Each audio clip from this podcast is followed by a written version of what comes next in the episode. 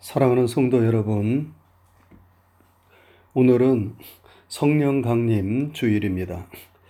우리 생명의 구조가 되시는 예수님께서 부활 승천하시면서 제자들에게 친히 말씀하셨습니다. 너희는 예루살렘을 떠나지 말고 내게서 들은 바 아버지의 약속하신 것을 기다리라. 요한은 물로 세례를 베풀었으나 너희는 몇 날이 못되어 성령으로 세례를 받으리라. 그래서 제자들이 마가의 다락방에 모여 성령의 임하심을 사모하며 성령을 보내어 달라고 성령 충만을 달라고 간절히 기도하였습니다. 그런데 오순절에 드디어 성령께서 바람같이 불같이 강력하게 강림하셨습니다. 그래서 그곳에 모인 120명의 성도들이 다 성령의 충만을 받아 새로운 방언을 말하기를 시작하고 담대함을 얻어 죽음을 두려워하지 않고 복음을 전하는 능력 있는 전도자들이 되었습니다. 그래서 오늘날 기독교가 전 세계에 퍼지고 여러분과 제가 예수님을 믿고 구원받게 된 것입니다.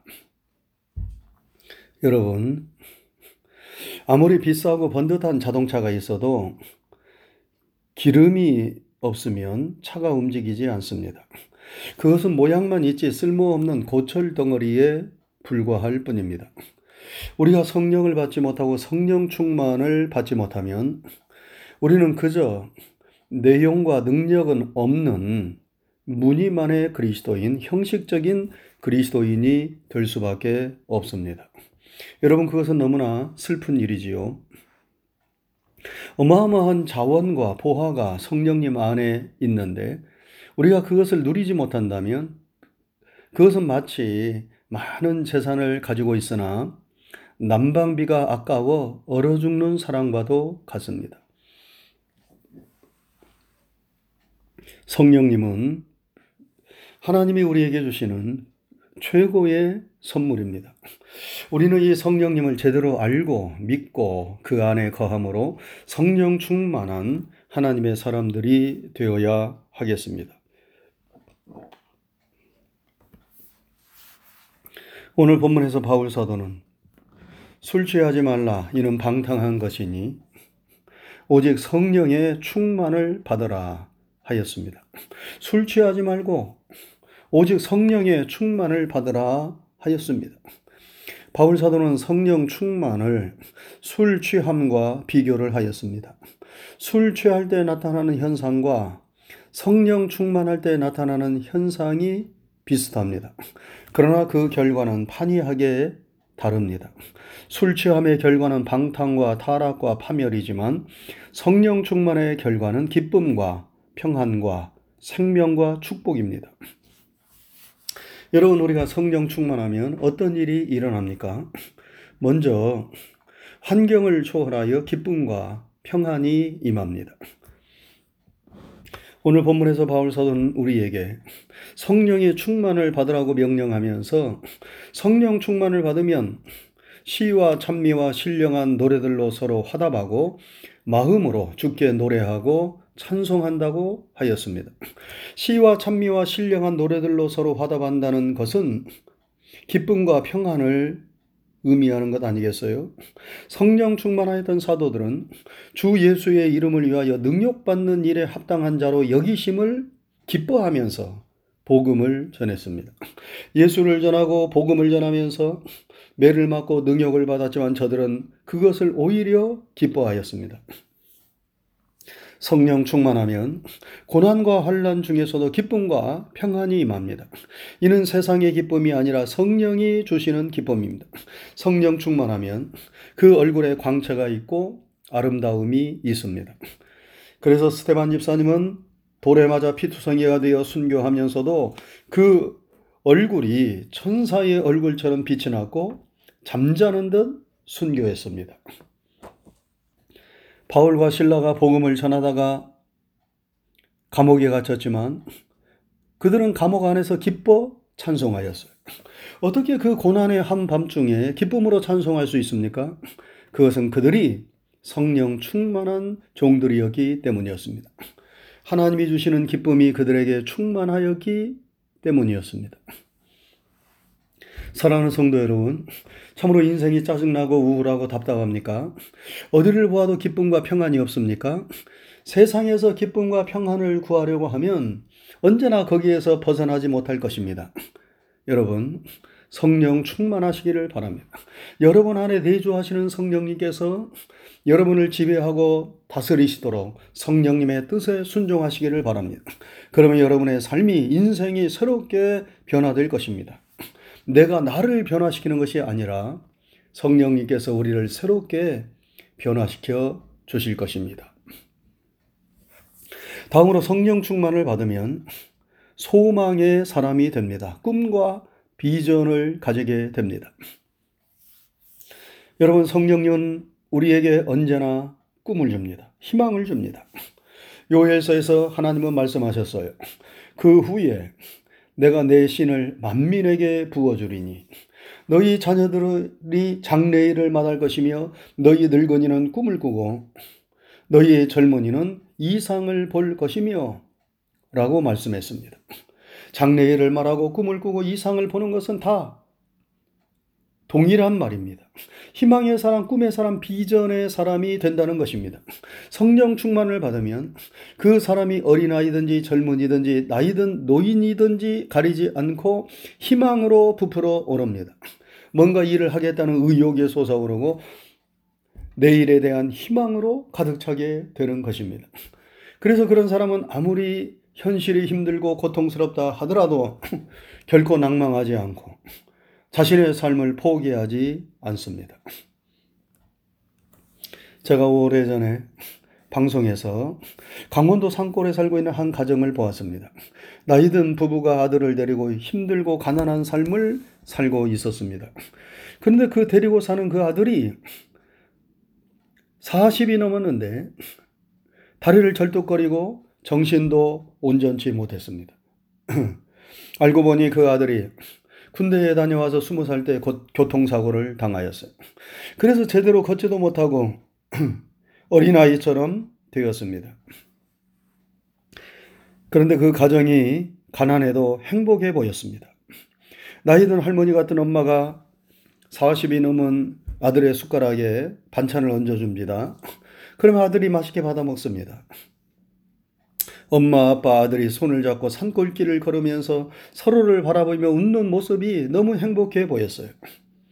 엄마가 방송 기자에게 말합니다. 그래도 이 아들이 죽지 않고 살아서 함께 있다는 것이 너무 감사하고 행복합니다.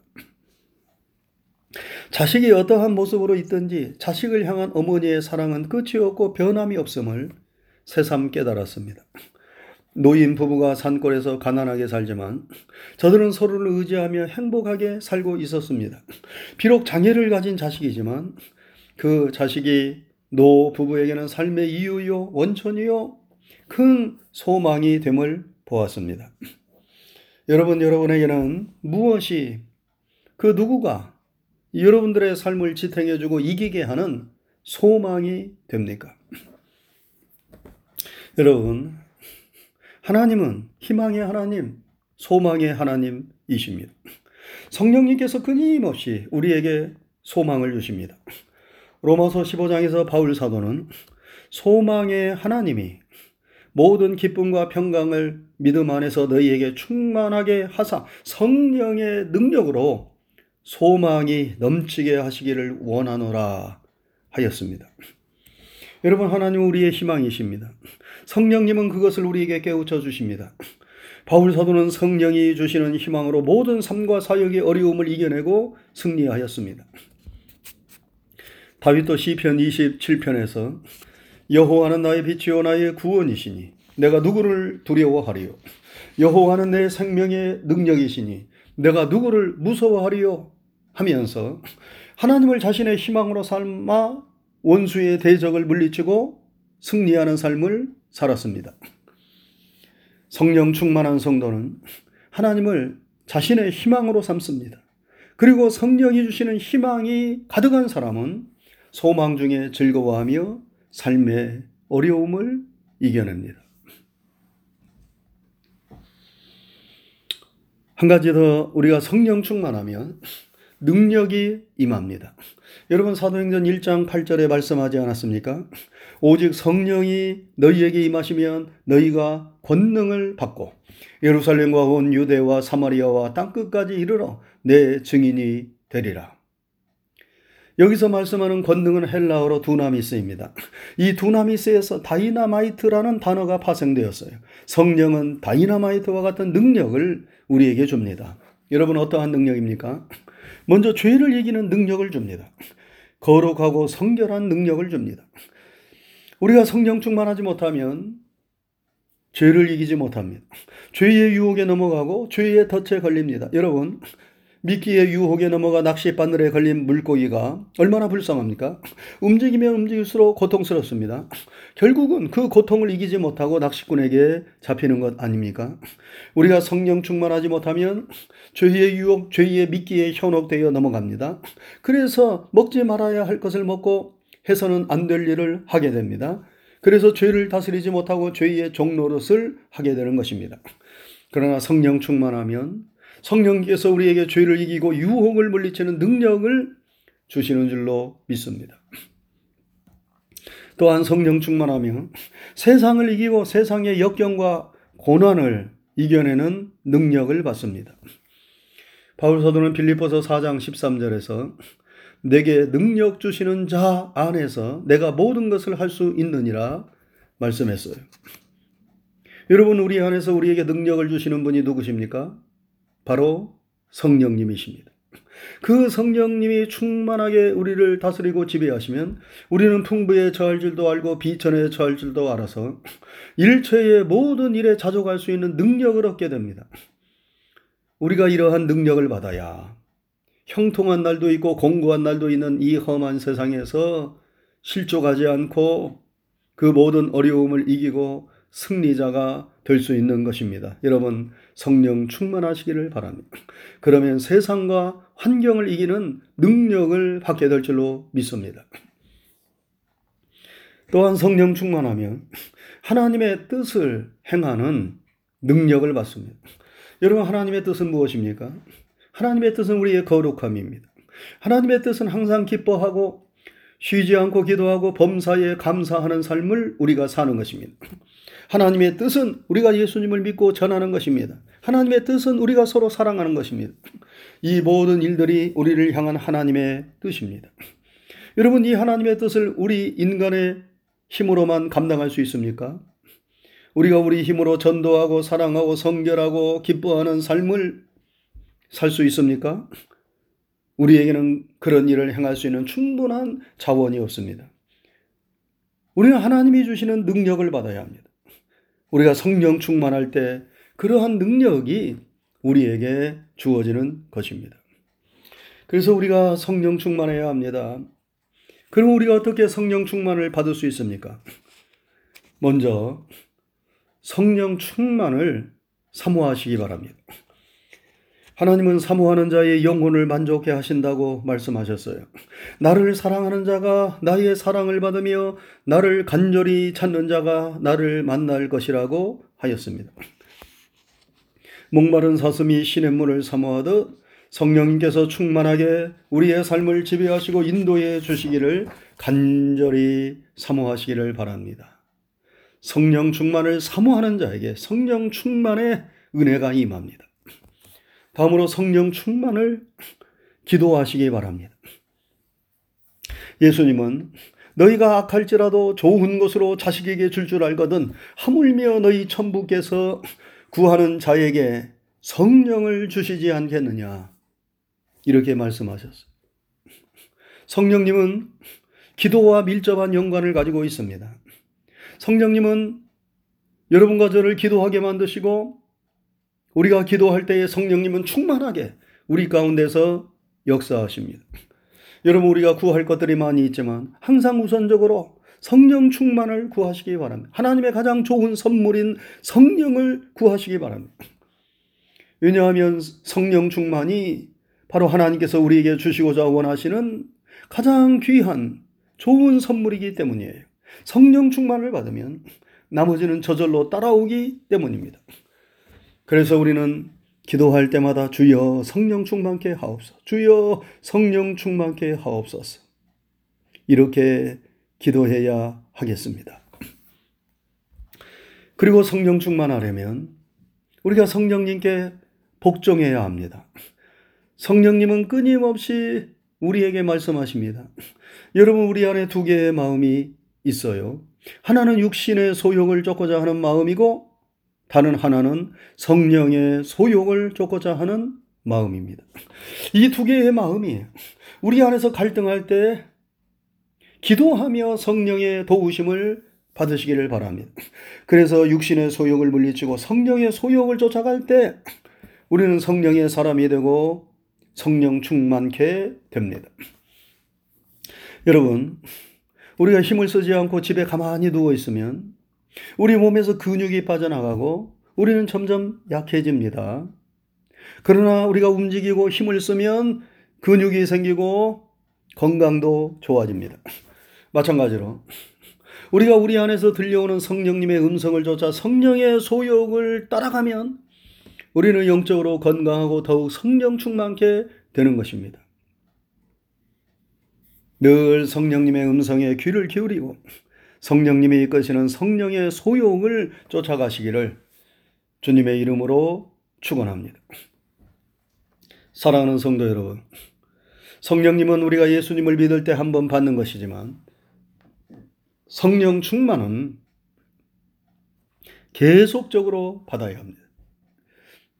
우리가 성령 충만을 받지 못하면 우리는 육신적인 그리스도인으로 전락하고 맙니다.